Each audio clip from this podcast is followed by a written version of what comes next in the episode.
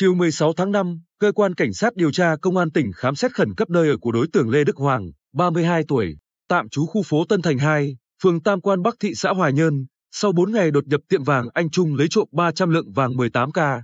Lê Đức Hoàng quê ở xã Ea Son, huyện Ea Hát Leo, tỉnh Đắk Lắk, làm nghề sửa chữa điện tử ở thị xã Hoài Nhơn. Bị công an tỉnh tạm giữ để điều tra hành vi trộm cắp tài sản vào chiều 16 tháng 5.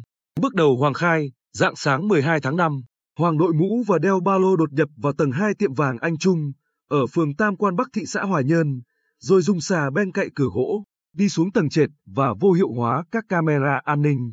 Trước khi cậy kính tủ trưng bày lấy toàn bộ vàng, Hoàng khóa ngoài phòng ngủ của vợ chồng chủ tiệm. Hình ảnh của Hoàng bị camera xung quanh tiệm ghi lại.